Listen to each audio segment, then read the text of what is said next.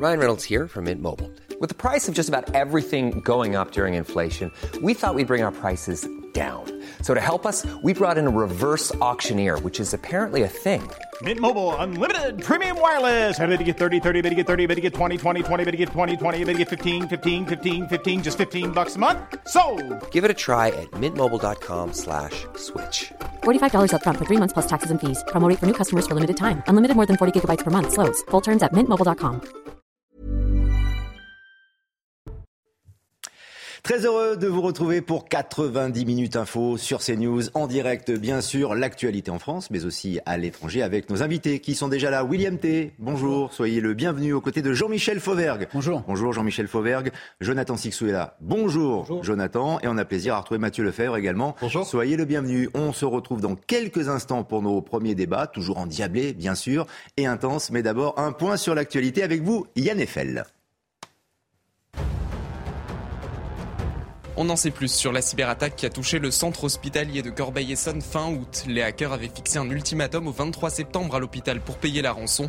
Le délai expiré, ils ont diffusé une série de données et parmi elles figurent certaines données administratives dont le numéro de sécurité sociale et certaines données de santé telles que des comptes rendus d'examen. Ils auraient publié plus de 11 gigaoctets de contenu sensible. Le président iranien appelle à agir fermement contre les manifestants alors que plus de 40 personnes ont perdu la vie depuis maintenant 9 jours. Il proteste contre la mort d'une jeune femme détenue par la police des mœurs. Des manifestations de soutien au mouvement ont lieu dans plusieurs pays. Un super typhon touche actuellement les Philippines. Il est qualifié de super typhon parce que les vents sont particulièrement violents, plus de 185 km heure. Des inondations et destructions de récoltes sont redoutées. L'archipel est frappé par une vingtaine de typhons tous les ans, mais le phénomène a tendance à s'aggraver avec le réchauffement climatique. Et notre première thématique sur le plateau de 90 minutes info, les élections législatives en Italie. On vote aujourd'hui avec ces législatives euh, anticipées. Et pour l'instant, la tendance la candidate d'extrême droite, Giorgia Meloni, et son parti Fratelli d'Italia qui pourrait remporter, ce qui d'ailleurs marquerait l'arrivée de la première femme à la présidence du Conseil des ministres euh, en Italie. Donc remporter cette, euh, cette élection. Avant de retrouver notre envoyé spécial en duplex et en direct de Rome pour faire un point sur, sur ce scrutin. Cette tendance, Jean-Michel Fauvergue, qu'est-ce qu'elle vous inspire puisqu'on parle de 25% de crédit de voix pour euh, l'union de la droite et donc l'extrême droite en Italie. Elle m'inspire ce que, ce, qui, ce que ça nous inspire depuis quelque temps en particulier à travers, toute l'Europe. On a vu euh, les évolutions dans les pays nordiques, la Suède en particulier. Euh, on voit cette évolution euh, maintenant. On a vu les évolutions dans notre propre pays avec 89 députés du Rassemblement national qui, ont été élus. il y a une tendance de, ce point de vue-là qui, qui s'installe en Europe et, qui est une tendance lourde. ça demande réflexion. D'abord, ça demande à ce qu'on la respecte parce que c'est le produit des urnes. Euh, et là, je fais référence euh, directement à ce que qu'a dit la présidente de la Commission euh, européenne. Je pense qu'avant euh, d'envoyer quelques, quelques mises en garde, il faut attendre et respecter ce que les urnes. Elle a dit que ce n'était pas démocratique, en résumé. Elle n'a pas dit exactement ça, non. Elle, elle, a dit, elle a dit que, euh, euh, elle a dit en prenant les, les, exemples de la Hongrie et de la Pologne que euh, la, la, la, Commission européenne avait des moyens et des outils. Je la cite, Jean-Michel Fauvergue, la, la, Ursula von der Leyen, la présidente de la Commission européenne, qui a évoqué des instruments pour sanctionner d'éventuelles atteintes à la démocratie en cas de victoire oui. de la coalition de droite. Oui, en cas de problème et en, et en cas de victoire. Bien sûr. Euh, euh, Mais c'est avant une élection tout de même. Oui, oui, c'était avant les élections. Et d'ailleurs, elle l'a dit à un endroit qui n'était pas adéquat non plus, hein, puisque euh, je, je, pense qu'il vaut mieux laver son linge sale en famille à la maison d'une manière générale. Donc, ça veut dire qu'il va falloir respecter, il faut respecter ce que les peuples décident par les urnes. Et, et, ensuite, il faut, si c'est le cas, prendre acte de cette évolution pas généralisé, mais dans plusieurs pays, euh, dans, plusieurs pays européens. Pour l'instant, euh, le commentaire euh, s'arrête là. On verra ensuite ce qui se passe réellement. Dans le Bien sûr, d'autant William Tex n'est pas fait. Il peut y avoir une remontée, une remontada, pour utiliser un jargon un petit peu sportif, du mouvement 5 étoiles notamment. Il peut y avoir aussi l'abstention. Oui, l'abstention, oui, c'est possible. Nous, on a travaillé, on a sorti un rapport vendredi sur Giorgia Meloni et les ressorts de son succès. En fait, ce que marque cet événement, et la probable élection de Mélanie, parce qu'en fait, Van der Leyen, c'est un tract pour Mélanie. À chaque fois qu'elle s'exprime, Mélanie gagne des voix, de toute façon. Je pense que ça acte la fin de l'Europe de Maastricht, auquel on fête le 30e anniversaire, et ça acte la fin de l'Europe allemande. Mhm. Pourquoi est-ce que ça acte la fin de l'Europe allemande? Parce qu'en fait, la politique allemande, notamment depuis après la crise financière et après la crise des dettes mhm. souveraines, a été de contraindre le pouvoir d'achat des classes moyennes et des classes populaires. Et les classes moyennes et les classes populaires sont en train de se révolter. C'est ce qui s'est passé en France lors de l'épisode des Gilets jaunes. C'est ce qui se passe en Suède. C'est ce qui se passe en Italie. C'est ce qui se passe en Hongrie. C'est ce qui se passe en Pologne. Et nous, on a étudié les différents sondages. Il est probable que l'Espagne tombe aussi et que la Finlande tombe aussi. Donc en fait, tous les pays sont en train de tomber petit à petit parce qu'ils contestent la politique économique de l'Union européenne qui est sous l'inspiration allemande et ils contestent la politique migratoire de l'Union européenne qui était sous l'inspiration d'Angela Merkel qui a accueilli et qui a accueilli des vagues migratoires euh, sans le consentement des populations. Et en fait, ces peuples-là se disent l'Union européenne et la démocratie et les institutions et les décideurs publics tels qu'ils gouvernent actuellement nous conviennent pas, donc on va mettre des dirigeants forts pour contester les élites et les élites européennes et leur politique qui est menée.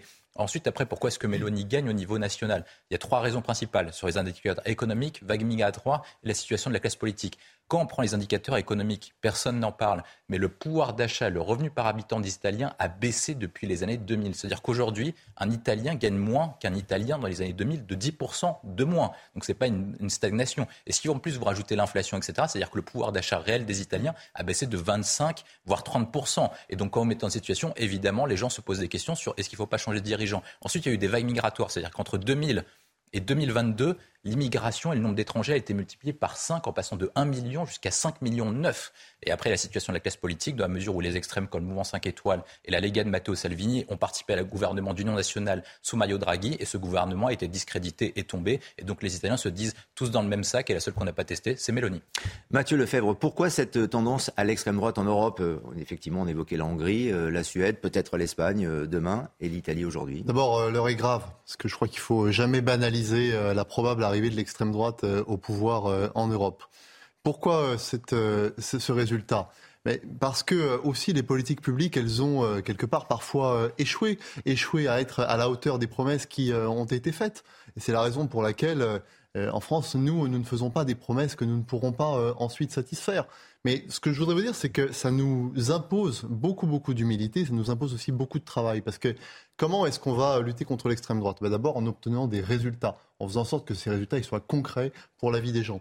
on va aussi euh, y parvenir en expliquant euh, aux Français, notamment, parce que ça peut arriver euh, malheureusement demain en France, que quand l'extrême droite est au pouvoir, ce sont toujours les classes les plus populaires qui pâtissent in fine de l'extrême droite au pouvoir. Et c'est aussi en expliquant que la présidente von der Leyen, elle, a peur de quoi? Elle a peur de ce qui s'est passé en Hongrie et en Pologne. Des régimes qui, certes, ils sont élus euh, tout à fait démocratiquement, euh, ensuite remettent en cause les droits et les libertés fondamentaux, notamment les droits et les libertés fondamentales de la presse. C'est ce qu'on appelle des démocraties illibérales qui se revendiquent du seul, de la seule légitimation par les urnes. Mais on se battra toujours pied à pied contre ces régimes en faisant valoir les droits et les constitutions. Jonathan Sixou, pourrait-on faire un parallèle, hâtif ou pas d'ailleurs, avec la France? Avec la situation qu'a très bien décrit d'ailleurs William T. il y a quelques instants en Italie. Il y a plusieurs points effectivement sur lesquels les deux pays peuvent se, rejoindre. Déjà, ce sont deux, euh, deux piliers de l'Europe euh, et euh, deux piliers de l'Union européenne, de la construction européenne, dans le pôle de tête des pays les plus riches, le moteur économique de l'Union européenne. Il y a une montée effectivement qu'on peut comparer, mais qui ne va pas jusqu'au bout, je pense, dans la comparaison de Marine Le Pen et de Giorgia Meloni, parce que Giorgia Meloni refuse justement tout discours euh, euh, qui rentrerait dans le moule, tout discours pro-système, si je puis dire. Elle est restée, comme le disait très justement William, hors du système, anti-système. Alors que on voit que Marine Le Pen, sa stratégie est d'arrondir son discours. De, on voit bien la, position qu'elle peut prendre de temps à autre à l'Assemblée nationale et de ne pas voter contre des projets de loi du gouvernement et autres. Là où je, ne peux que répéter aussi ce qui a pu être dit, ce, sont des, verdicts euh, démocratique face à, des, une Europe qui ne l'est pas, ou de moins en moins démocratique. Ursula von der Leyen le prouve quotidiennement sur différents dossiers, que ce soit la guerre ou des scrutins dans des pays souverains. C'est ahurissant d'entendre ce que nous entendons de sa part. Et ça veut dire aussi qu'effectivement, après 30 ans, Maastricht a prouvé ses défauts et ses faiblesses. Et les peuples souverains en ont un peu ras-le-bol. Ensuite, un dernier point euh, de, rappel euh, historique. Les Italiens n'ont pas les mêmes pudeurs que nous vis-à-vis des extrêmes. Euh, ils n'ont pas eu le, procès du, fascisme. Je vous rappelle également qu'il y a quelques années, c'est la petite fille même de Mussolini qui avait été élue dans des élections législatives, il me semble tout ça crée un, ensemble qui fait qu'on ne peut pas comparer complètement la situation italienne à la situation française. Et les Italiens ont toujours prouvé aussi, en élisant des, bonhommes aussi farfelus et fantasques que Berlusconi, que si ça leur plaît pas, ils changent. Et par rapport à ce que vous précisiez sur les déclarations d'Ursula von der Leyen, la présidente de la Commission européenne, Matteo Salvini, qui est un, hmm. proche donc euh, évidemment de, peut-être cette euh, future euh, première euh, ministre a exigé des excuses ou la démission carrément d'Ursula von, Il est dans son rôle, lui aussi. Von der Leyen. Jean-Michel Fauvergue, et après je cède, je cède la, parole à, Mathieu Lefebvre. Oui, je voulais juste ajouter que les extrêmes droites font, font, leur lit aussi de, de, deux problèmes importants. Alors certes, il y a il y a l'augmentation du niveau de la vie et, et, les problématiques, mais surtout deux problèmes importants que sont l'immigration et la sécurité. Euh, sur, euh, euh, sur l'immigration et la sécurité dans notre pays plus précisément, il y, a des, choses qui ont été faites, il y a des déclarations qui ont été faites, en, particulier par le président de la République, des déclarations très fortes sur l'immigration récemment. Sur la sécurité, on voit que Gérald Darmanin, aux manettes du, ministre, du ministère de l'Intérieur, est en train de travailler très fort là-dessus, avec l'expulsion des étrangers qui auraient commis des euh, des, délits ou, des crimes ou, des terroristes. Euh, mais euh, je, vois que ces derniers temps, quand même, Gérard Darmanin est très isolé dans ce, dans ce domaine-là. À part lui, sous l'autorité du président de la République, personne ne bouge. Et en particulier, on aurait aimé, on, on aimerait dans l'avenir, peut-être les États généraux de la justice nous le diront. On aimerait aussi qu'il y ait, euh, en, termes de sécurité, une réponse euh, pénale, des sanctions pénales qui soient à niveau, parce que ça sera le seul moyen à un certain moment euh, de, s'exprimer et de dire et, d'avoir une réponse aux Français qui la réclament, cette réponse-là. Le débat continue dans quelques instants. Juste un détour par Rome, où tout se passe euh, en ce moment, enfin en tout cas en Italie, mais dans la capitale italienne. On va retrouver Valérie Labonne, envoyée spéciale de CNews, pour nous donner de ce, de ce scrutin, de ces élections. Bonjour Valérie. Euh, qu'est-ce qui ressort des intentions de vote, ou en tout cas de ce que peuvent dire les électeurs italiens aujourd'hui en ce jour de scrutin? Alors écoutez, en ce moment, nous nous trouvons dans un hôtel au nord de la capitale Rome. Il s'agit du lieu où va se tenir euh, la soirée électorale du parti Fratelli d'Italia, celui euh, de Giorgia Meloni, euh, cette candidate du parti post-fasciste qui est favorite dans les sondages. Elle est créditée d'environ 25% des votes et grâce à sa coalition qu'elle a fait avec le parti de Silvio Berlusconi, Forza Italia, mais également celui de la Ligue du Nord avec Matteo Salvini, il pourrait, selon les projections, atteindre entre les 45 et 55% des sièges au euh, Parlement italien, ce qui lui suffirait à avoir, euh, grâce à un système de bonus, la majorité absolue ici en Italie, ce qui serait une révolution d'abord parce qu'elle serait la première femme à euh, occuper ce poste de Premier ministre ici en Italie, mais également parce que ça serait la première fois qu'un parti d'extrême droite prendrait le pouvoir en Italie. Euh, si, on se pose énormément euh, de euh, questions par rapport à ce qu'elle pourra proposer si jamais elle arrive à obtenir cette majorité. Mais l'inconnu, c'est l'abstention. L'Italie est un pays qui vote traditionnellement beaucoup. On est avec un taux de participation supérieur aux 70%, ce qui est bien plus que la majorité des pays européens. Mais beaucoup de spécialistes pensent que celle-ci, que le taux de participation va baisser aujourd'hui parce que la campagne s'est faite dans des conditions très particulière. Seulement deux mois de campagne avec le mois d'août au milieu et un mois après où les candidats ont pu effectivement aller sur le terrain et présenter leur programme. C'est donc la grande inconnue. Et ce soir, les bureaux de vote ferment à 23h. Donc nous n'en saurons pas plus avant très tard dans la nuit attendre un petit peu. Merci Valérie Labonne pour toutes ces précisions, aux côtés de Sacha Robin pour ce duplex euh, à, Rome. Euh, on a aperçu Mathieu Lefebvre sur les images, parmi les soutiens euh, d'ailleurs de cette grande favorite à, l'élection législative, Silvio Berlusconi. Est-ce que c'est un atout que Berlusconi soit encore là dans le paysage politique et qu'il soit proche de cette dame? Écoutez, je ne vais pas me prononcer sur Silvio Berlusconi. Il a été euh, plébiscité à de nombreuses reprises par le, par le peuple italien. Mais ce que je voudrais euh, vous dire, c'est que je ne veux pas qu'on laisse croire l'idée selon laquelle l'Union européenne est responsable de la montée des populismes dans l'Europe. Vous dites, monsieur, c'est l'Europe allemande, c'est l'Europe de Maastricht qui contribue à, à, à, appauvrir les peuples. Bah, laissez-moi vous dire que c'est faux. S'il n'y avait pas eu l'Europe, on n'aurait pas pu résister aussi bien pendant la crise sanitaire. S'il n'y avait pas eu l'Europe, s'il n'y avait pas, s'il n'y avait pas l'Union européenne, c'est pas l'Europe, c'est pas l'Europe, c'est pas l'Europe. C'est le plan de Mathieu Lefebvre, terminez, vous pourrez répondre. Mais le plan, le plan de relance qu'il a payé, monsieur, c'est les contribuables français, italiens, allemands qui l'ont payé. Mais il n'y a pas eu de plan de relance Vous savez que l'Union européenne, c'est une contribution des États membres. Vous savez que vous êtes député Renaissance. Vous savez même pas qui a payé le quoi qui en coûte, c'est le gouvernement français. C'est pas le gouvernement européen qui a payé la Il y a eu un plan de relance européen que vous le voyez. L'assurance chômage partiel et le chômage partiel, c'est le c'est les Français qui l'ont payé. bien sûr. La petite quoi ce sont les Français qui l'ont payé. Tous les mécanismes, Alors, tous les mécanismes de stabilité, c'est le gouvernement. Juste, le développement de Mathieu Lefebvre, et je vous laisse répondre. En essence, vous devrez créditer Emmanuel Macron pour ça, et le gouvernement français pour ça. Je crédite, féliciter l'Union européenne. Je crédite et aussi l'Union européenne pour vous dire. Mathieu Lefebvre, et vous répondrez ensuite, William. C'est l'Union européenne qui a protégé les épargnants pendant la crise, grâce à l'action de la Banque centrale européenne. C'est l'Union européenne qui a protégé les Français dans la crise sanitaire. C'est l'Union européenne qui a fait en sorte qu'il puisse y avoir un plan de relance au niveau européen. C'est l'Union européenne qui, en mutualisant certaines dettes, a fait que nous puissions emprunter moins cher. Donc euh, attention quand vous dites euh, l'Europe allemande, l'Europe de Maastricht, c'est aussi ça qui donne du gaz au Mais non, c'est pas vrai. Vous William tout est tout est faux. Tout ah est faux. Pourquoi euh, Je vais expliquer pourquoi. Parce que la politique de l'Union européenne consiste à affaiblir une partie des États membres au bénéfice de certains. C'est-à-dire que la France et certains d'autres pays se Ça s'appelle la solidarité, monsieur. Oui, mais donc du coup, nous on perd parce que vous dites qu'en dit qu'en mutualisant,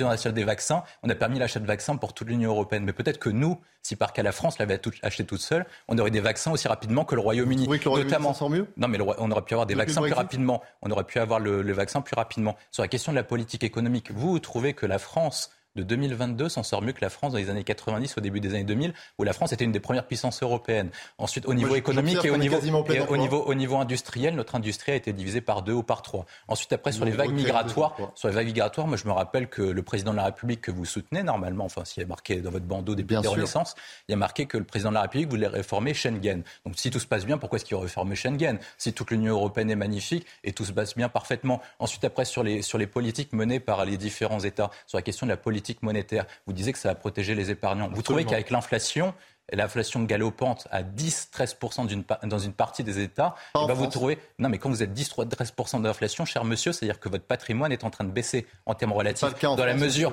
dans la mesure où l'inflation est supérieure à la croissance des revenus et à la croissance des États, c'est-à-dire que les pays s'appauvrissent, cher monsieur. Vous devez retourner en cours économique, ça vous ferait du bien en complément de votre formation de député. et ensuite, après, il y a un dernier point. Il y a un dernier point sur l'Union européenne. C'est ensuite, vous dites que l'État, l'Union européenne protège. Mais, en quelles circonstances l'Union européenne nous a protégés notamment sur la menace vis-à-vis des pays étrangers, parce qu'à chaque fois, c'est toujours pareil, c'est la diplomatie française et les armées françaises qui nous protègent. Il n'y a pas d'armée européenne, il n'y a pas de diplomatie européenne qui nous protège. Ben voyons.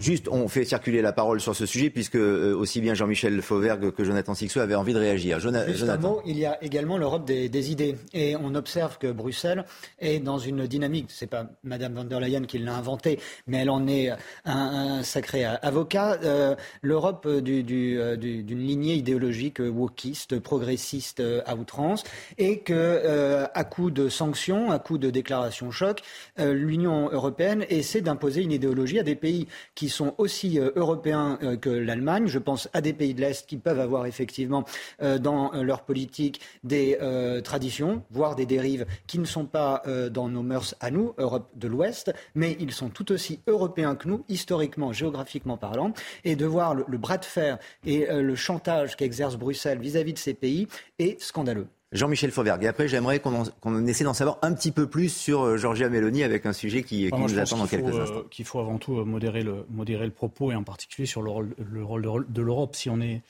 si, si, si, on, si on arrive effectivement à s'en sortir euh, euh, après une crise sanitaire, après je vais vous poser une seule question. Si une, une, une, seule question. Je vais poser une seule question sur l'Europe. Laissez-le finir après poser votre question, William.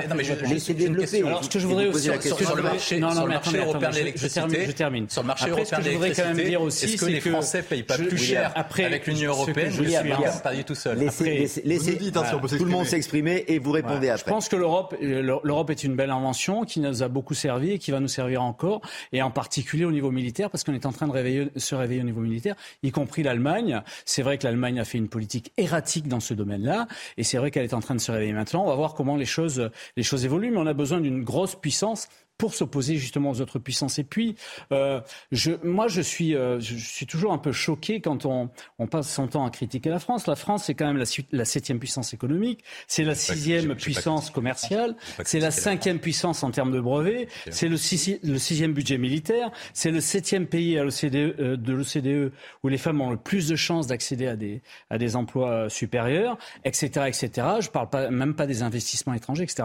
Donc, de, de ce point de vue-là, il faut se, il faut, il faut quand même réaliser un certain nombre de choses. Je voulais juste rajouter aussi, parce que ça me semble être important, sur les, pour revenir aux élections italiennes. Sur les élections italiennes, les, les, les Italiens votent euh, sur un nouveau mode euh, de, de vote euh, actuellement qui leur permet de réduire le nombre de parlementaires, ce qu'on a essayé de faire et ce qu'il faudra faire au final. Donc le nombre de parlementaires chez les Italiens euh, va être réduit et ils ont introduit une part de proportionnel qui est une part des deux tiers dans le, dans le scrutin, ce que nous voulions faire et ce qu'il faudra faire à un certain moment, je pense. Comme il nous reste peu de temps, le débat est très intéressant et je vous remercie pour cela, mais j'aimerais qu'on reste un tout petit peu sur ce scrutin italien et sur les différentes réactions. On verra un petit peu plus tard sur CNews qui est euh, vraiment Giorgia Meloni. La publicité arrive dans, peu de temps, mais néanmoins, euh, j'apporte à votre sagacité ce qu'a déclaré Bernard-Henri Lévy sur l'antenne de, CNews, dans le grand rendez-vous CNews Europe 1 Les Échos, aujourd'hui, au sujet de cette probable élection de Giorgia Meloni. Il y a Meloni et puis il y a Salvini qui se baladent partout. Alors, euh, il aime se déguiser, hein, Salvini. Alors, tantôt, il se déguise en pompier, tantôt, il se déguise en gendarme, mais tantôt, il se déguise en Poutine, avec des t-shirts pour Poutine. Vous avez Berlusconi, l'autre allié de Madame Meloni, qui dit que euh, les sanctions ne marchent pas, que d'ailleurs elles sont injustes et que Poutine est un grand homme. Je trouve euh, assez normal qu'on dise au peuple italien vous mettez là, vous risquez de mettre au pouvoir des dirigeants qui se mettront en contravention avec la, la politique, la morale et les valeurs de l'Europe. Mathieu Lefebvre, vous partagez le sentiment de Bernard-Henri Lévy? Pleinement en accord avec ce que dit Bernard-Henri Lévy. Évidemment, euh, la vérité des urnes sera la bonne vérité et celle des Italiens. Mais comme je vous le disais tout à l'heure, il y a toujours un risque avec euh, ce type de dirigeants nourris euh, par les populismes anti-européens dont vous faites preuve, pour que ces pays mettent en cause, j'ai pas le droit d'interrompre ce monsieur. Les valeurs, les valeurs, les, valeurs, les valeurs de l'Italie et, et, les droits fondamentaux. Ça a été le cas en Hongrie, mais, ça a été le cas en Pologne. je pense que Bernard-Henri Lévy a raison de s'interroger. Mais je pense, que, je pense que vous devez demander à Emmanuel Macron prochainement d'étendre le chômage partiel parce que vous avez bientôt bénéficié avec une éventuelle dissolution. Eh ben, présentez-vous aux élections, monsieur. mais ça vous fera du bien. Mais je ne sais pas où ce que vous êtes, mais je vais peut-être vous rejoindre. Présentez-vous. Je vais, peut-être vous rejoindre à votre circonscription. Non, je pense que le sujet essentiel, pourquoi est-ce que les carburants, les, les... il y a une révolte des peuples, l'extrême droite est montée? Parce que pendant trop longtemps, on a mené un même type de politique qui n'a pas fonctionné. Il y a M. Fauvergue dit la France a des atouts. Je suis parfaitement d'accord avec vous. Mais à ce moment-là, pourquoi est-ce que vous ne dites pas que l'Europe, dans certains endroits, ne va pas dans la bonne direction, notamment sur la question de l'électricité et du marché européen de l'électricité, qui a fait gonfler notre prix jusqu'à 1000 MWh, alors que la France, en coût réel, ne paierait entre 50 et 100, euros le mégawattheure. C'est-à-dire qu'on pourrait diviser par 10 la facture d'électricité des Français et des entreprises françaises. Personne ne le dit. La vérité, c'est qu'en fait, l'Union européenne est une belle idée, mais elle est dirigée par des mauvaises personnes. Et c'est ça qu'il faut faire. C'est qu'en fait, il faut continuer le projet européen, mais changer les dirigeants et changer la politique de l'Union européenne. Ensuite, après, sur l'Italie, nous, on a travaillé sur Giorgia Meloni. Et Meloni, contrairement à Salvini ou au mouvement 5 étoiles, elle s'est normalisée sur certaines prises de position. Sur l'économie, elle prend des prises de position qui sont économiquement libérales et c'est pour ça qu'il y a une grande partie du patronat italien qui la soutient, notamment en Italie du Nord, qui est plutôt industrielle. Sur la question européenne et sur la question de l'Ukraine, elle s'est proclamée anti-Poutine et pro-OTAN. Donc, contrairement à ce que dit Bernard-Henri Lévy, Mélanie. Oui, mais ça, c'est ça, c'est son affaire à elle. Mais la question qui est posée, la question est posée sur Mélanie et c'est Mélanie qui va être présidente du Conseil, du Conseil de l'Italie si par quelle elle gagne ce soir. Et donc, elle, elle a tenu des prises de position qui vont plutôt dans le bon sens. La seule incertitude qu'on aura, c'est est-ce que ses alliés vont la diriger dans un sens ou pas en cas de changement. Et c'est ça Il est clair que cela sort des frontières de l'Italie. Ce scrutin, en tout cas, impacte euh, l'Europe directement. Et c'est pour ça que cette élection est passionnante. Et le débat avec vous tous, évidemment, et toutes les contradictions euh, possibles. Nous sommes en direct et c'est pour ça aussi que CNews est, est très regardé, parce que tout le monde peut s'exprimer. Mais nous allons nous apaiser un tout petit peu avec une page de publicité immédiatement. On se retrouve dans quelques instants dans 90 minutes info. 90 minutes info, les débats reviennent dans quelques instants, mais d'abord un point sur l'actualité avec Yann Eiffel. La fumée est visible à des kilomètres à la ronde. Un spectaculaire incendie s'est déclaré en fin de matinée dans un entrepôt de fruits et légumes du marché de Ringis. Selon les premiers éléments, il n'y a pas de victimes et le feu est presque maîtrisé. Ce marché de produits frais est le plus grand au monde. Cinq policiers ont été légèrement blessés la nuit dernière. Ils ont tenté de mettre fin à un rodéo urbain entre deux véhicules à Anglette, près de Bayonne. L'un des conducteurs a refusé de se soumettre au contrôle avant de prendre la fuite. Son véhicule volé a été retrouvé un peu plus tard. En Russie, les manifestations euh, anti-mobilisation ont continué hier, comme ici à Moscou. Un petit nombre de protestataires a été arrêté par la police. Les femmes étaient plus nombreuses que les hommes. Depuis que Vladimir Poutine a lancé un ordre de mobilisation partielle pour reprendre la main en Ukraine, la Russie est secouée par des manifestations. La tempête Fiona a durement frappé la côte atlantique du Canada hier. Au moins 20 maisons ont été détruites. Une femme est portée disparue. Au moins 500 000 foyers ont été privés d'électricité. Les débats, les débats de 90 minutes info avec nos quatre invités et à présent les violences, les violences euh, gratuites en France ou les incivilités, notamment pour commencer avec euh, c'est une actualité euh, toute chaude par le prisme politique et des incidents, notamment dans la région de, Rennes, tout à côté de Rennes, en Ille-et-Vilaine. Plusieurs dizaines de manifestants qui ont voulu empêcher, et on va voir les, images, la tenue du meeting de Jordan Bardella du Rassemblement national. La police, vous le voyez, a dû utiliser des gaz lacrymogènes. Les manifestants, des antifas, ont jeté des mortiers d'artifice sur les CRS et les forces de l'ordre ont dû charger à deux reprises. Elles tentaient toujours de disperser les, manifestants à l'aise de, gaz lacrymogène une fois que ces euh, tentatives de, pénétrer à, l'intérieur du, bâtiment ont, été euh, repoussées. Euh, juste avant de vous céder la parole, la réaction de Jordan Bardella, qui tenait absolument à ce que son meeting ait, lieu, voilà ce qu'il a posté sur son compte euh, Twitter. Vous le voyez avec notamment les milices Antifa, dit-il, qui cherchent à nous empêcher de tenir notre réunion publique en Bretagne les intimidations ne fonctionnent pas avec nous. Deuxième tweet néanmoins un tout petit peu plus tard car il y a eu des mouvements euh, de la part de ces, de ces antifas. Les milices antifas ont réussi à accéder à la ferme où devait se tenir notre meeting. Un cocktail Molotov a été lancé contre l'une de nos voitures qui a pris feu. C'est un véritable scandale dont est directement responsable le préfet d'Ille-et-Vilaine. Et Gérald Darmanin est en copie de ce tweet. Voilà, c'est comme ça qu'on peut faire passer les messages aujourd'hui grâce aux, réseaux sociaux. Jean-Michel Fauvert, votre sentiment sur, euh, sur cette situation? Mon sentiment, c'est qu'effectivement, c'est un véritable scandale et, euh, de, jeter des, engins incendiaires, c'est euh, criminel, mais euh, c'est pas de la. Euh, Bardella se trompe, c'est pas de la faute du préfet d'Ille-et-Vilaine, c'est de la faute de ceux qui ont fait ça. et alors, évidemment que ceux qui ont fait ça, à un certain moment, le plus rapidement possible, doivent être poursuivis et condamné. Et, la, problématique, elle est là, c'est que les condamnations ne sont pas euh, ni immédiates, ni à la hauteur de, euh, ces faits-là. Parce que ces faits-là, on les banalise trop souvent. Encore une fois, ceux qui sont au milieu, ce sont les policiers, les CRS, et encore une fois, ils font l'objet de tirs de mortiers d'artifice euh, sur lesquels nous avons, que, nous avons régulé et légiféré sur la loi sécurité globale. Si je me souviens bien, c'est l'article 60 ou 70 de euh, l'interdiction de, la vente. Mais là, on est, on est face à des gens qui se proclament antifa et qui, en fait, euh, sont tout simplement des, des, extrémistes de gauche, des fascistes de gauche, qui, eux, sont là pour en découdre. Alors, les meetings politiques, ce sont, dans notre pays, ce sont des choses sacrées, quelles que soient les idées, à des, des, des, des, gens qui font ces meetings-là. Donc il faut les respecter, déjà les respecter, et ensuite, s'ils sont attaqués, eh bien, il faut que la, justice réponde fermement. Dans... Absolument. Mathieu Lefebvre, ils sont, comme souvent, masqués. Ça rappelle aussi des souvenirs, puisque ces individus, en tout cas ce type d'individus, euh, déjà intervenu dans des manifestations, dans les rues de Paris notamment, il y a, il y a de cela euh, quelques mois. Est-ce qu'on est reparti pour une session de manifestations, de violence pour, euh, pour tout casser moi, je suis d'accord en rien avec ce que dit M. Bardella, mais M. Bardella a le droit de s'exprimer, il a le droit de tenir une réunion publique Évidemment, dans le calme. C'est la démocratie. C'est la démocratie. Et je crains, au contraire, que ces antifas, comme ils se proclament, ne nourrissent son discours extrémiste. Parce que, regardez son tweet, il s'en réclame pour dire on m'empêche de parler, c'est la martyrisation de l'extrême droite. Au contraire, euh, contre M. Bardella, il faut lui opposer euh, des arguments, il faut lui opposer euh, des débats, et c'est ça la force de la démocratie.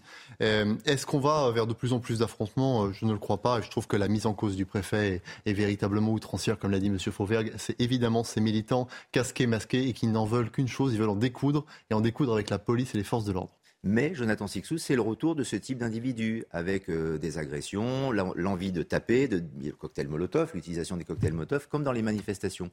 Est-ce qu'il faut s'attendre à ce qu'il y en ait d'autres à l'avenir, et pas uniquement dans le cadre de meetings politiques? Pardon Lionel, mais pourquoi le retour? Ils ne sont jamais partis. Euh, ils, ont encore ils étaient moins médiatisés ces derniers temps, ils, ont, moins agi ces derniers temps. Ils ont agressé encore des élus, euh, des, élus du parti de Marine Le Pen dans, le sud de la France. Il n'y a, il a pas un mois qui se passe sans qu'il y ait des, attaques, euh, qu'on soit pour ou contre euh, le, Rassemblement national, il est proprement scandaleux que des euh, représentants de ce parti soient la cible systématique de militants. Ils illustrent, ils continuent d'illustrer, et avec une continuité parfaite, il n'y a jamais eu de rupture malheureusement dans ce mouvement, ils démontrent où se trouve la violence en France. En France, ce n'est pas l'extrême droite qui est violente. En France, c'est l'extrême gauche. Et euh, en France, cette, cette euh, extrême gauche-là qui nous le démontre dès qu'elle le peut. Il n'y a pas une manif désormais à Paris qui finisse en saccage systématique de l'espace public. Il n'y a pas un euh, rassemblement du, parti de Marine Le Pen qui puisse se tenir sans qu'il y ait ce, type d'échauffourée parfois très grave, qui pourrait très facilement mal tourner. C'est ahurissant de voir la, la complaisance médiatique également qui les couvre. C'est-à-dire que euh, il n'y a pas un concert de, euh, à, l'unisson, si je puis dire, des médias pour dénoncer euh, fermement ce type de ce, type d'agissement. Et comme le, disait Jean-Michel, ils sont rarement arrêtés. Quand ils le sont arrêtés, les condamnations, quand il y en a, sont dérisoires. Et ils sont souvent opposés à la police qui réagit. Heureusement d'ailleurs que la police est là, mm. dans le cadre, quel, que soit le meeting, quelle que soit l'idéologie politique, William T. Euh, on les oppose souvent. S'il y a des blessés des deux côtés, c'est la police qui va prendre. Exactement. En général, on, désigne la, police. Non, c'est pour ça il faut changer. La violence de la police. Moi, je suis d'accord avec euh, Jean-Michel Fouvert qui dit que ce sont des fascistes de gauche, ce ne sont pas des antifas. Et après, il faudrait les qualifier, notamment sur le plan pénal, plus, euh, plus précisément. Qu'est-ce qu'ils font concrètement? Ils commettent des violences pour faire passer un message politique, que ce soit dans les manifestations ou en attaquant les meetings de Bardella ou les meetings ou les rassemblements de personnalités qui sont idéologiquement opposés à eux. Quand vous faites des actes violents pour porter un message politique, ça a un, nom et ça s'appelle le terrorisme. Et donc du coup, je pense que pour lutter par, rapport au problème qu'a dénoncé Jonathan Sixou et Jean-Michel Fauvergue, il faudrait qualifier les antifas comme des terroristes qui permettraient aux policiers d'agir préventivement, parce que sinon, dans quelques semaines, avec l'éventuel retour des Gilets jaunes, avec la crise énergétique, etc. On aura le retour des antifas. Les policiers diront on ne peut pas agir préventivement, on saura exactement qui c'est, on connaît les noms, mais on ne peut pas agir préventivement. Donc je pense qu'il faut agir au-delà du droit commun, les qualifier pour ce qu'ils sont, c'est-à-dire des terroristes, pour permettre de donner aux outils aux policiers d'agir efficacement et pour nettoyer les antifas des places publiques. Ce sont des terroristes, Jean-Michel Fauvergue? En tout cas, ce sont des euh, terroristes au sens où moi, Enfin, moi, le terrorisme, pour moi, je l'ai vécu et, je, et, ça a une, assertion euh, particulière. Euh, c'est des gens, euh, en tout cas, c'est des gens très violents qui peuvent tuer. Parce que leur, action là peut tuer. Cocktail Molotov, ça peut tuer déjà. Tout à fait. Donc c'est à minima des, des, criminels et, et, il faut les traiter comme tels. C'est-à-dire que ce qui est important aussi et qui ne se fait jamais, c'est d'avoir une, une, qualification pénale adéquate et arrêter de, déqualifier les choses en disant euh, bah, c'est des, coups et violences euh, volontaires, involontaires, euh, avec armes. En fait, non, ce sont des agressions qui ont, qui, ont, le caractère criminel. Et la deuxième chose, c'est aussi les traiter dans le cadre de la bande organisée. Parce qu'en les traitant dans le cadre de la bande organisée, c'est des circonstances aggravantes et qui pourraient être jugées de la, manière la plus haute possible. Donc, qualification adéquate, bande, bande organisée, c'est quelque chose d'important. C'est jamais retenu, jamais. Juste un petit mot pour conclure sur cette thématique et on, embraye, on enchaîne. Jonathan Siffi. Juste un, mot, il est très important de savoir définir et de trouver les mots justes pour définir euh, une cause et en plus euh, un problème pour pouvoir euh, essayer de, le résoudre. ça pourrait être amusant si ces gens n'étaient pas des, tueurs et ne terrorisaient pas une partie de la, classe politique. ils se disent antifa, mais je serais bien curieux qu'on en prenne un dans le lot comme ça et qu'on lui demande une définition du fascisme, qu'il nous donne par exemple trois dates de la vie de Mussolini. Ce sont des casseurs plus ou moins politisés, en ils, quelque sorte. Sont, ils sont totalement politisés, mais par la crétinerie. Hmm. Des bandes rivales maintenant, les bandes rivales de, dans l'Essonne, en région parisienne, qui ont détruit une quarantaine de véhicules. C'était en début de semaine lors d'affrontements, d'opposition entre ces bandes. Les habitants des quartiers ont été touchés euh, et sont désespérés, touchés parce que leurs véhicules notamment euh, ont été impactés par ces violences. Reportage de Jeanne Cancard, Valérie Labonne et Fabrice Esner, et on en parle ensemble juste après.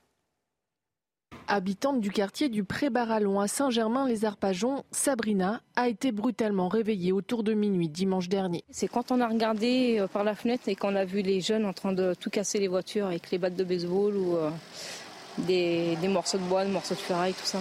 Ils sont plusieurs dizaines de jeunes d'une cité de Bretigny-sur-Orge à saccager les voitures en quelques minutes. Sabrina et ses voisins ne peuvent que constater les dégâts.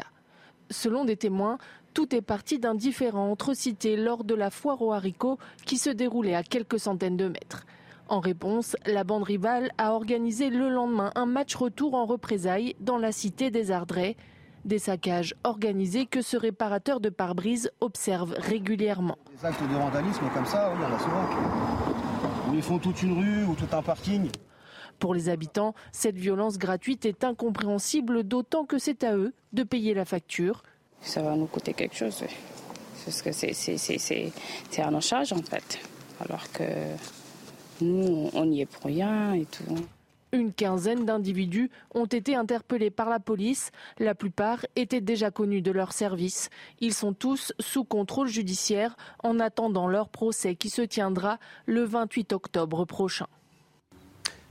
Et dans quelques instants, on écoutera un, policier, euh, syndicat de, police, principalement sur ces actes de, violence, de bandes rivales dans le département de l'Essonne, qui sont assez courantes. Et donc, William T., on a l'impression qu'on est tombé dans une forme de banalité de ces agressions indirectes, puisque là, ce ne sont pas les habitants, les riverains qui sont euh, touchés, agressés, violentés, mais euh, leur quotidien, parce que le, dimanche soir, il y a ces agressions, ces attaques de bandes rivales. Le lundi matin, on veut partir travailler avec la voiture et c'est pas possible. Il y, a, deux sujets dessus. Il y a un premier, c'est que les bandes se battent pour un contrôle du territoire dans les territoires perdus de la République. Ça veut dire qu'en fait, l'État a disparu. Et c'est désormais les bandes qui se font justice eux-mêmes pour savoir qui va avoir le contrôle opérationnel du territoire et afin de le contrôler. Et pour ça, il y a des batailles entre bandes. Souvent, ça cache quelque chose, soit des rivalités, soit parfois plus loin jusqu'au trafic de drogue et même parfois pour des règlements de compte. Et ça démontre quand même quelque chose. C'est-à-dire que dans un cadre normal, dans un cadre démocratique normal, normalement, quand vous aviez un différent avec une personne, vous portez cette affaire devant la police ou devant la justice. Et c'est-à-dire que ces gens la considèrent même s'il n'y a pas des questions de territoire perdu de la République, parfois dans certains cas. C'est-à-dire que ces personnes considèrent qu'il vaut mieux aller se faire justice soi-même que de faire appel à la police ou à la justice parce qu'ils n'ont tellement plus confiance en l'État qu'ils préfèrent se faire justice tout seuls. Et là, on arrive à quelque chose de grave dans la mesure où on perd un des piliers de la démocratie, dans la mesure où, dans l'état de nature, on sacrifie une partie de notre liberté pour que ce soit un cadre commun qu'il le fasse. Et ça, c'est quelque chose de très important. Le deuxième point que je vois, c'est que si par cas on ne récupère pas le contrôle de ces territoires, ce sont les habitants d'abord qui vont payer, comme ça a été Ce sont des dommages collatéraux. Comme toujours, c'est-à-dire qu'en fait, les gens, les gens vont se battre entre eux, et à chaque fois, ce sont toujours les mêmes, ce sont les habitants qui partent. Et malheureusement, comme le démontrait Christophe Guillu dans la France périphérique, c'est-à-dire que les habitants, souvent qui ne partent pas et qui subissent ces dommages-là, sont ceux qui n'ont pas des revenus suffisants, notamment pour fuir ces quartiers-là, pour habiter ailleurs. Et je pense que ce sont les premières victimes de ça et qu'il est impératif que l'État reprenne le contrôle de ces territoires le plus rapidement possible. Notre plateau va pouvoir réagir sur ce sujet. Mais d'abord, euh, comme promis, Claude Carillo, policier du syndicat Alliance Essonne, qui explique que ce département est très touché par ce type de violence. On est sur le même schéma habituel euh, de regard interquartier, de défiance, de, de regard, de, tout un tas de choses qui font que euh, on veut se montrer le plus fort euh, que, l'autre. malheureusement, c'est, le département de l'Essonne est un département qui est sinistré par rapport aux, guerres interquartiers. on représente 50% de, des faits constatés sur toute l'île de France, hein, de tous les départements, donc Paris, Petite Couronne et Grande Couronne. Et malheureusement, encore une fois, euh, ce département est délaissé sur les renforts, euh, euh, sur, les renforts policiers. Votre réaction, Mathieu Lefebvre, parce que quand on écoute ce policier, c'est un constat statistique qui est assez effrayant. C'est-à-dire qu'il n'essaie pas de trouver des solutions, puisqu'il n'en a pas, pour régler ce problème. Il dit le département de l'Essonne est touché et en gros, on ne peut plus rien faire. D'abord, je voudrais avoir, euh, comme vous, un mot pour dire que ces violences sont absolument inacceptables. Euh, quand on a euh, sa voiture attaquée le lendemain matin et qu'on pense à aller au, travail bien tranquillement, c'est absolument insupportable. Donc ces, ces, violences, elles doivent être condamnées, condamnées très fermement. Il y a eu une quinzaine d'interpellations, vous l'avez dit. S'agissant des policiers, le gouvernement, il a fait énormément, je parle là sous le contrôle de Jean-Michel Fauvergue, en cinq ans, il a recruté plus de 10 000 policiers et gendarmes entre 2017 et 2022. Il a fait sorte que euh, les policiers et gendarmes aient du matériel rénové, vous le voyez dans la rue avec les véhicules. Il a aussi fait en sorte que la justice et la réponse pénale puissent être rendues plus rapidement et plus efficacement. Euh, le budget de la justice, il a augmenté considérablement, là encore, euh, ces cinq dernières années. Est-ce qu'il faut aller plus loin? Oui, il faut aller plus loin. Sur le cas spécifique euh, de l'Essonne, le ministre de l'Intérieur s'est engagé à ce qu'il y ait 1000 policiers supplémentaires sur la plaque parisienne. Il y en aura 350 en plus dès la fin du mois d'octobre. Et évidemment, je suis sûr que le ministre se rendra peut-être en Essonne et annoncera des renforts supplémentaires s'ils sont nécessaires. Les renforts supplémentaires suffisent-ils? Car il y a l'arrestation, la répression, la sanction et parfois ça ne suit pas. Jean-Michel Fauvergue. Il y a, euh, il faut marcher sur deux jambes, à minima. À minima. La première jambe, c'est la présence policière sur le terrain. Donc l'augmentation des policiers, euh, des gendarmes, c'est une chose importante. La présence des policiers municipaux euh, qui est rendu possible maintenant, encore plus possible, et en coordination avec la police nationale, gendarmerie nationale. Dans le cadre de la loi sécurité globale, c'est une, c'est aussi intéressant. Dans certains euh, milieux particuliers, par exemple centres commerciaux, la présence des services de, privés de sécurité, c'est aussi important. Et ça, ça assure de la présence et de la présence euh, de veille. Je, dans, dans l'avenir, on aura normalement, par effet mathématique, plus de policiers sur le terrain que seront les, les, euh, les gens qui vont s'engager dans les réserves. La réserve de la gendarmerie, c'est 30 000, elle va être augmentée à, 50 000. La réserve de la police va être augmentée à 30 000. Ces gens-là, vous les verrez en tenue d'uniforme sur le terrain. Donc c'est vers là qu'il faut aller. Mais la deuxième jambe, c'est la réponse pénale. On en a beaucoup parlé.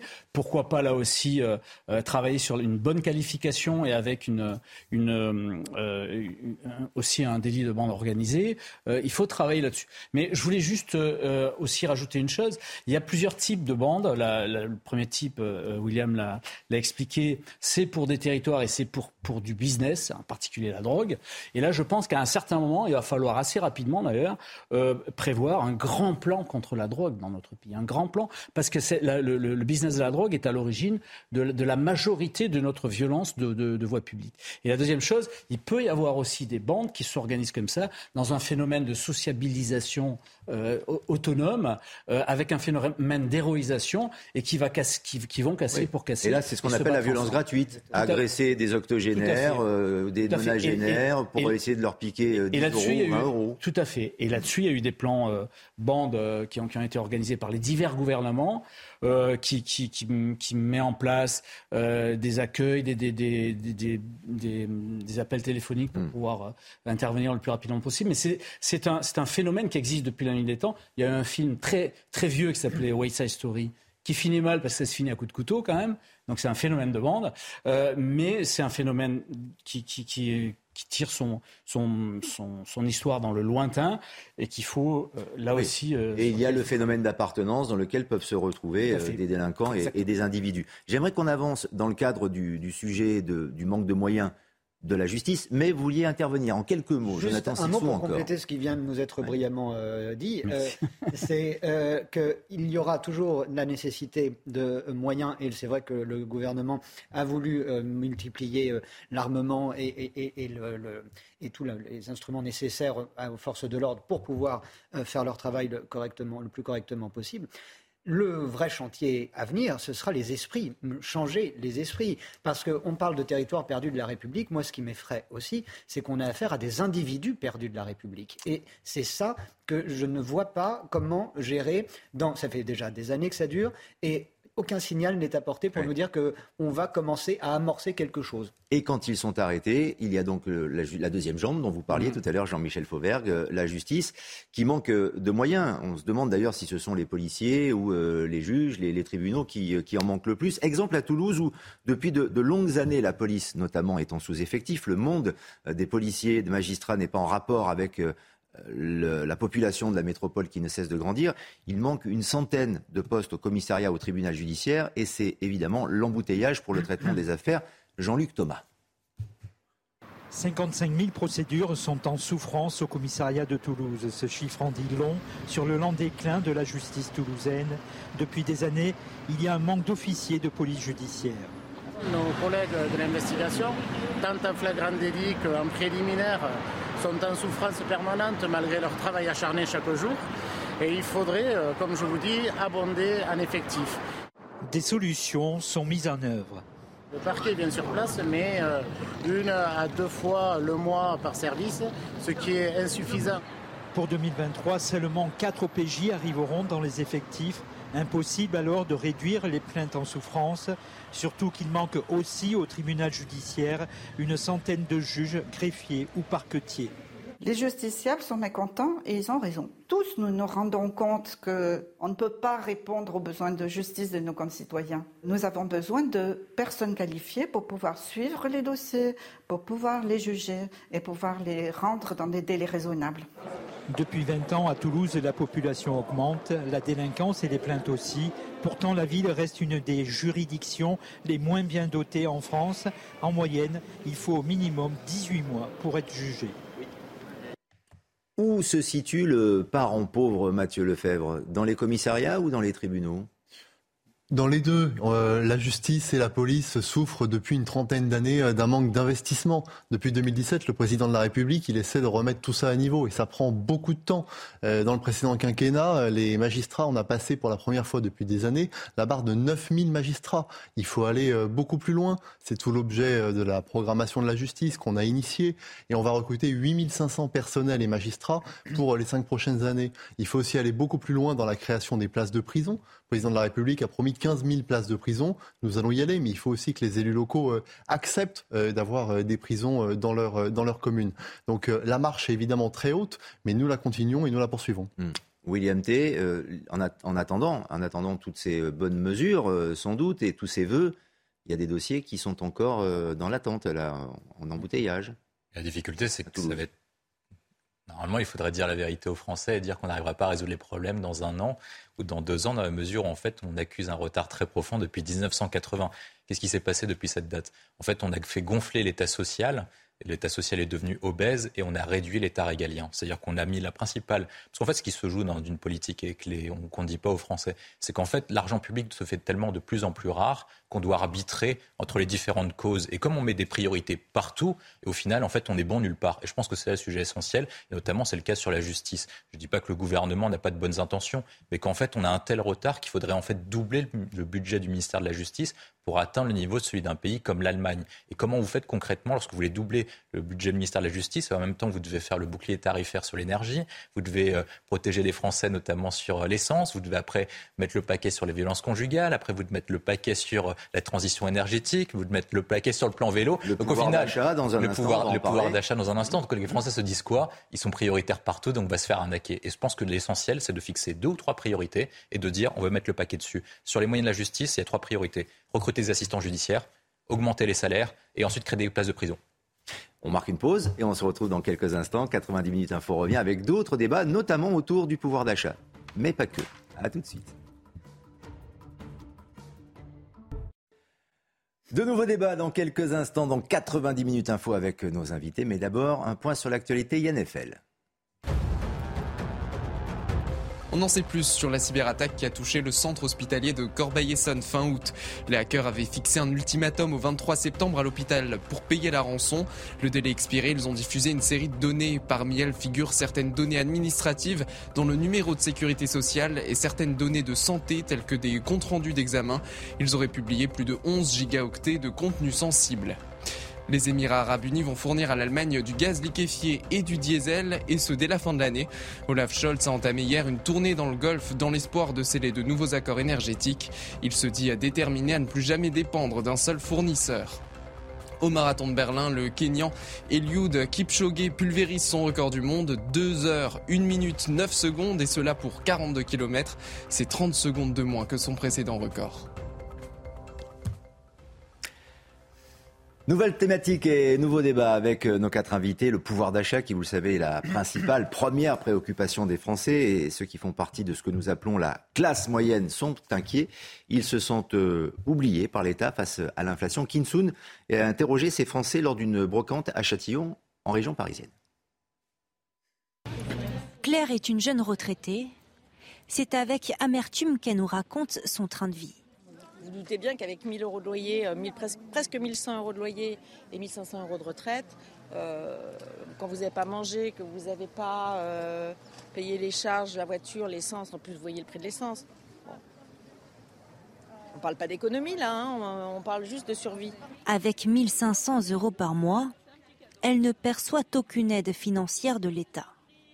C'est une vraie galère, mais je suis encore une, vénarde, on va dire. Parce qu'il y a des gens, je connais des, nanas qui gagnent 900 euros et qui ont des loyers euh, de 500 euros. C'est presque encore pire. Le quotidien de Sylvie est aussi marqué par les privations. Ancienne enseignante, en reconversion professionnelle, elle touche le chômage. Avec son mari, il gagne au total 2500 euros par mois, avec deux enfants en bas âge. On voit très nettement la différence toutes les semaines quand on va faire les courses au supermarché. On doit faire plus attention parce que voilà, on n'est pas, on est dans une classe moyenne, mais euh, bah, finalement, on s'attend vers le bas, quoi. La classe moyenne, euh, compliqué, quoi. Aurélien est directeur technique. Avec sa femme, il gagne plus de 4000 euros par mois. Il se décrit comme chanceux, mais avec deux enfants, ils ont appris à vivre différemment. Quand on voit que le gouvernement nous demande de réduire euh, notre, euh, notre température de chauffage à l'intérieur, enfin, on se demande jusqu'où ils vont aller pour, euh, pour nous demander de faire des économies. Jusqu'à la fin de l'année, avec les impôts, c'est un peu plus compliqué. On pioche dans les réserves. Puiser dans les ressources, c'est précisément ce que redoute cette classe moyenne, trop souvent oubliée des aides publiques. Ces Français qui appartiennent à ce que l'on appelle donc la classe moyenne, Mathieu Lefebvre, sont-ils les, nouveaux pauvres? Parce qu'ils se sentent exclus des aides du, gouvernement. Je ne voudrais pas laisser croire que le gouvernement laisse sur le bas de côté une partie, sur le bas de côté une partie de la population. Le bouclier tarifaire, il bénéficie à l'ensemble des Français et donc à la classe moyenne. Euh, la dame évoquait l'essence. La remise sur le litre d'essence, elle bénéficie à l'ensemble des Français. Cette dame, elle a un loyer. Euh, les loyers, ils sont euh, bloqués aujourd'hui. Ça, ça bénéficie à l'ensemble des Français. Demain, dans le budget qui sera présenté, il y aura une baisse massive de l'impôt sur le revenu de plus de 6 milliards d'euros. Ça va bénéficier à l'ensemble des Français et en particulier des classes moyennes qui payent beaucoup d'impôts sur le revenu. Donc euh, on ne peut pas dire que le gouvernement ne fait rien pour les classes moyennes. Et pour les classes euh, les plus défavorisées, le gouvernement il met en place des aides ciblées, des aides pour euh, financer notamment la hausse des prix alimentaires, des aides de 100 ou 200 euros, ou des aides supplémentaires pour faire face à la flambée des prix. C'est peut-être ça que les classes moyennes attendent avoir des aides ciblées aussi. Bien sûr. S'estimant dans une situation précaire. Évidemment, mais quand je parle par exemple de la baisse de l'impôt sur le revenu de plus de 6 milliards d'euros, il y a un foyer sur deux qui paye de l'impôt sur le revenu aujourd'hui. Mhm. Ça va par définition bénéficier en priorité aux classes moyennes et aux classes moyennes supérieures. Mais le résultat de cette politique publique, qu'on nous envie d'ailleurs en Europe, parce que regardez ce que fait le Royaume-Uni, ils le font euh, tard et euh, au moins autant que nous. Euh, regardez ce que, euh, font euh, les Allemands. Ils le font également tard. nous, on a mis près de 50 milliards d'euros sur la table pour protéger les Français de l'inflation galopante. À tel point qu'aujourd'hui, on est le pays qui a le taux d'inflation la plus bas dans l'Union européenne. Jonathan Sixou, on a oublié les classes moyennes ou c'est juste une impression et que les Français balayent devant leur porte en se disant bah, moi aussi j'aimerais que l'on m'aide, mais malheureusement ce n'est pas le cas car il y a une crise Il ne faut pas oublier. Et non des moindres. Je crois malheureusement, euh, aide de l'État ou pas aide de l'État, les produits euh, augmentent. On entend ces, ces, mères de famille, ces, ces couples qui vont qui vont faire les, leurs courses au, supermarché et qui voient euh, la valse des étiquettes semaine après semaine, ça c'est une réalité.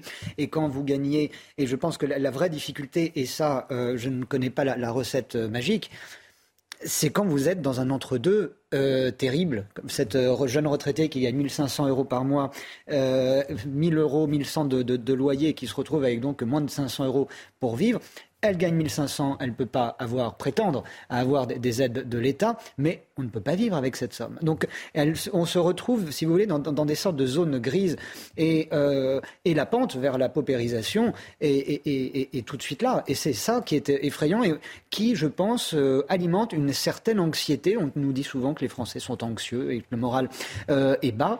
Je pense qu'il est malheureusement grandement alimenté par cela et peut-être maltraités. Est-ce que c'est ça la fin de l'abondance, ces ah. témoignages? Je pense que pour eux, ça n'a jamais été l'abondance depuis très longtemps. En fait, la classe moyenne française est le nouveau tiers-État. C'est à peu près pareil. C'est-à-dire qu'ils payent pour quasiment tout le système. Ils contribuent à, en hauteur, en pourcentage de déciles de façon beaucoup plus importante. Et quand vous prenez les déciles de redistribution, c'est-à-dire qu'en fait, on a sorti, il y a des études qui ont été sorties sur quels déciles de population contribue plus et reçoit plus de la part de l'État, et c'est la classe moyenne qui contribue davantage qu'elle ne reçoit, et c'est pour ça que vous avez une révolte des classes moyennes. Maintenant, comment vous expliquez sur le fait que la classe moyenne est échouée Il y a un paramètre qui est mondial et qui concerne les démocraties occidentales. Vous avez une courbe qui s'appelle la courbe de l'éléphant de Tesevich, qui explique que depuis la mondialisation et les délocalisations de l'appareil productif vers les pays émergents, le revenu des classes moyennes ont baissé ou ont stagné par rapport aux revenus des classes aisées et des classes, euh, des classes inférieures des pays, des pays émergents.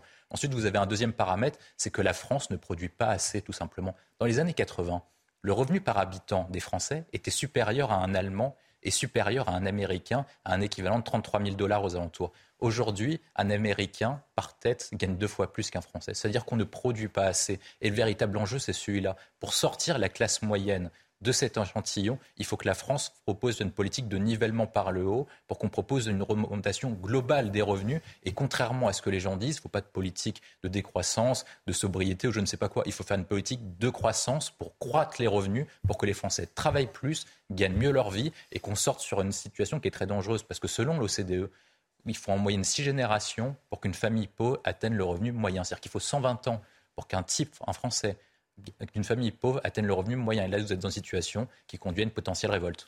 La réaction de Jean-Michel Fauvergue dans un instant, mais d'abord je me retourne vers Elodie Huchard du service politique de CNews. Bonjour Elodie, puisqu'on va essayer aussi de se pencher sur le prisme politique concernant cette classe moyenne des, des Français, parce qu'il semble que cela soit un électorat extrêmement volatile.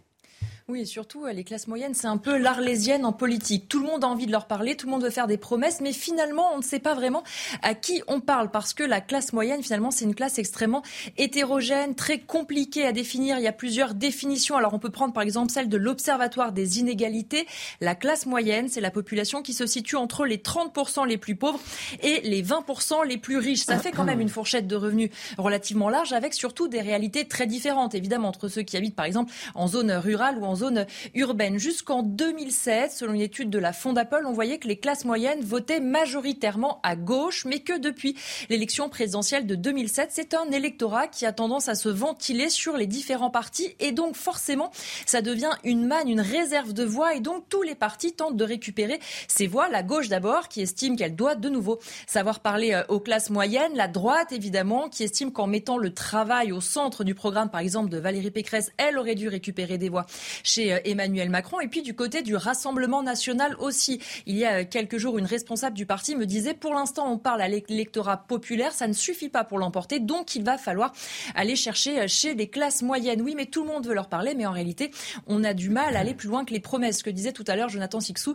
est extrêmement vrai, c'est-à-dire que les classes moyennes, en général, si on caricature, ce sont ceux qui sont trop riches pour avoir des aides ciblées, mais qui, à la fin du mois, ont du mal à tenir les, à joindre les deux bouts, et c'est de plus en plus vrai, notamment avec l'inflation. Et donc, ce qu'on observe petit à petit, c'est des classes moyennes qui sont de plus en plus agacées, qui se sentent loin des aides, qui estiment qu'elles n'ont pas forcément de répondants. Ce ne sont pas forcément ce qu'on entend d'ailleurs dans les manifestations, mais on le voit, il y a une tentation maintenant de ces classes moyennes d'aller euh, voter plutôt du côté des extrêmes. Ils se sont rendus compte que les différents partis depuis 2007 euh, qui ont été au pouvoir n'ont pas été en mesure, selon eux, de garantir un meilleur pouvoir d'achat. Donc forcément, ils sont tentés parce qu'ils n'ont pas encore essayé.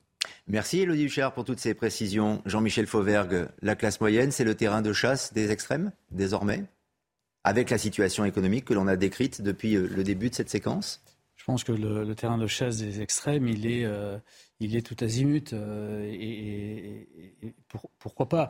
Non, mais la, classe moyenne, d'abord, en, termes de classe moyenne, il, faut, il faut, situer le, le, curseur, et c'est toujours difficile Elodie euh, Charles a dit, de fixer le, curseur de cette classe moyenne.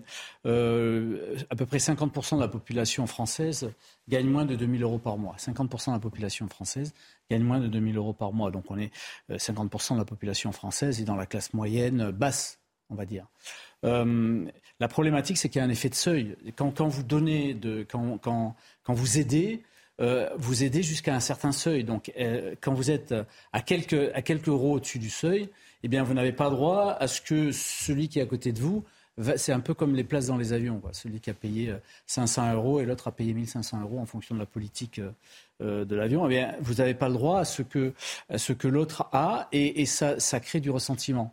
Donc c'est difficile. Mais pour, travailler là-dessus, outre les, les, diverses aides qu'il y a eu, outre les baisses d'impôts, je rappelle que la taxe d'habitation, nous ne la payons plus et ceux qui la payent encore, euh, euh, cette année euh, paieront le dernier tiers quoi, de mm. la taxe d'habitation. pareil pour la, la, redevance télé, ça va être. Donc ça, ce sont des aides déguisées en réalité. non, ce qu'il faut, c'est arriver à faire en sorte que le fruit du travail paye beaucoup plus, énormément plus, de manière à, à, creuser le gap avec les aides et à ce que la classe moyenne et satisfaction. Mais il y a aussi une sélection par l'argent à l'envers, c'est-à-dire que quand on est dans la classe moyenne, on n'est pas riche, on peut même se considérer pauvre, mais on ne reçoit pas toutes les aides que l'on souhaiterait. C'est l'impression que cela donne. On garde quelques minutes pour le dernier sujet. Nos invités savent de quoi nous allons parler maintenant. C'est un sujet qui les passionne. Voilà pourquoi nous allons vous le présenter maintenant. Des urinoirs inclusifs, des urinoirs mixtes à la place de caméras de surveillance à Lyon.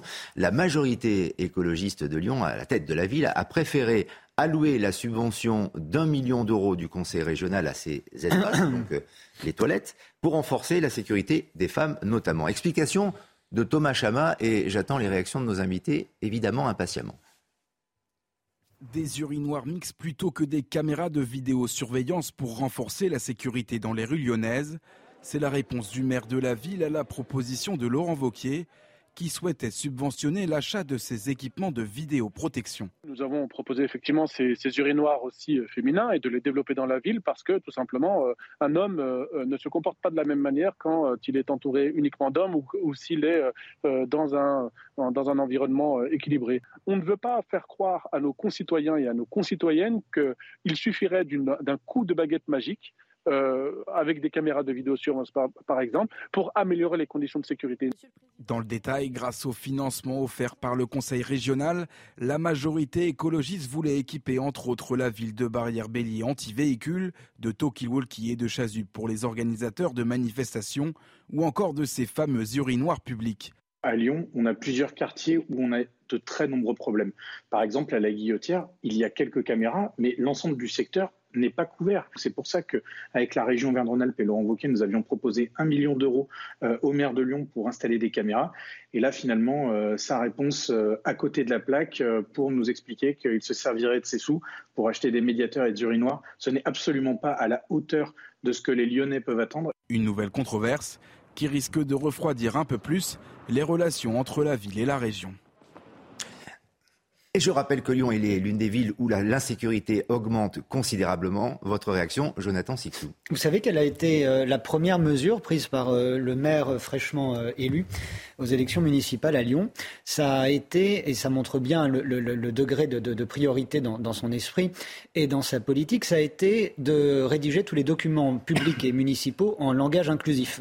Ça a été la première mesure qu'il a prise le premier jour de, son mandat, avec évidemment force tambours et trompettes. ça montre une nouvelle fois, comme on a malheureusement euh, euh, trop l'occasion de, le dire, que ce soit à Paris, que ce soit à Nantes, que ce soit à Grenoble, ça prouve comment ces idéologues doctrinaires vivent euh, dans une réalité qui n'existe pas. Ils vivent, ils sont, ils sont hors sol. Et et quand vous voyez aussi, euh, au nom de l'inclusivité, au nom de tous, les, de tous les fantasmes euh, les plus saugrenus, la façon dont on détériore le paysage urbain également avec ces boîtes dégueulasses, il n'y a pas d'autre mot, posées n'importe où sur le trottoir. On a connu ça aussi à, Paris avec des trucs en plastique de couleur vive, etc. C'est un, déni de tout. C'est d'abord un déni du réel, un déni de la vie réelle, de la violence. Quand on, entend euh, les, les propos de l'équipe municipale, on, hésite entre le, rire et les larmes parce que c'est il y a quand même des, vies, euh, des destins quotidiennement euh, qui, euh, qui sont brisés par, par des violences inacceptables dans, trop de, quartiers de ces villes-là.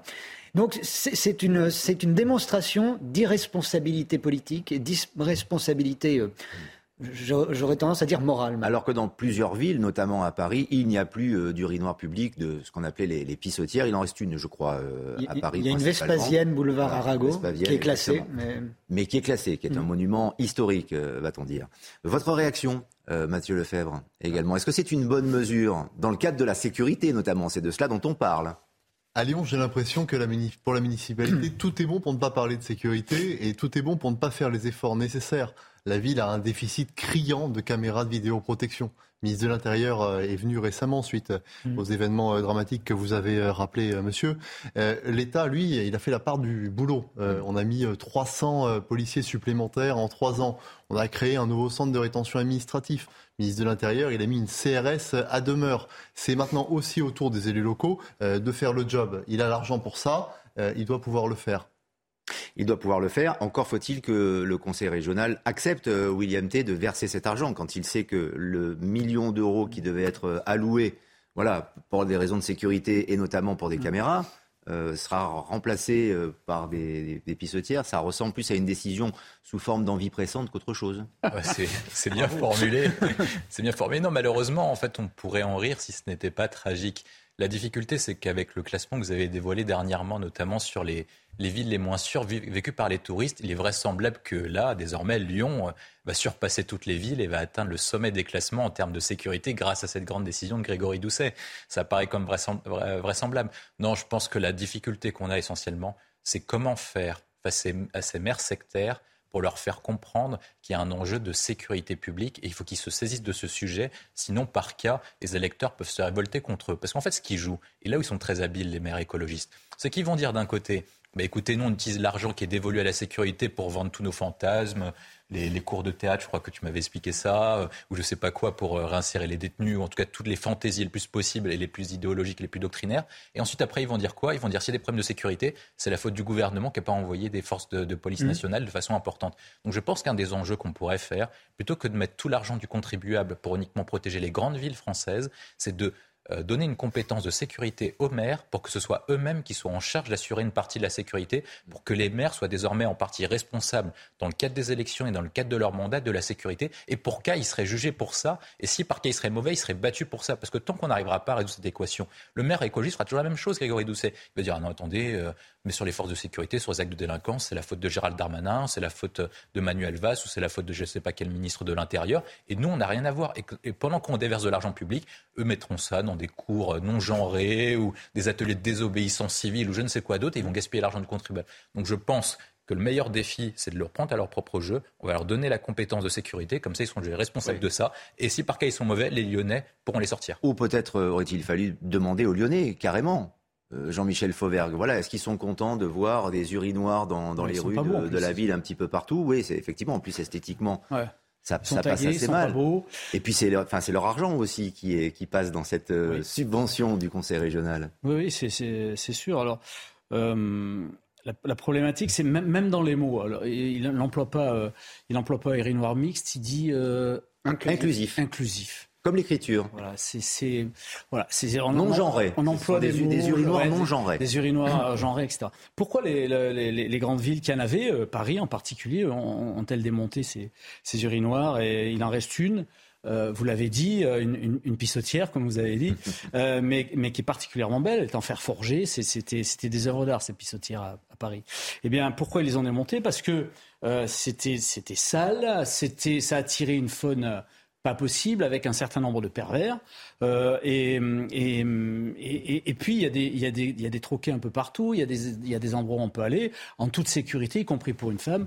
Euh, dans, dans, donc, c'est déjà l'argument qui est déployé par l'adjoint au maire est inutile.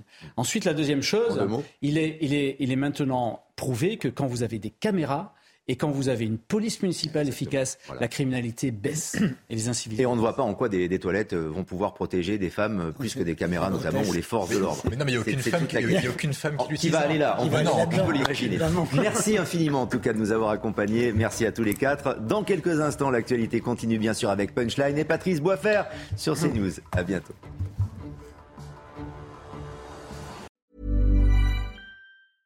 Imagine the softest sheets you've ever felt. Now imagine them getting even softer over time. That's what you'll feel with Bowl and Branch's organic cotton sheets. In a recent customer survey, 96% replied that Bowl and Branch sheets get softer with every wash. Start getting your best night's sleep in these sheets that get softer and softer for years to come. Try their sheets with a 30-night guarantee. Plus, get 15% off your first order at bowlandbranch.com. Code BUTTERY. Exclusions apply. See site for details.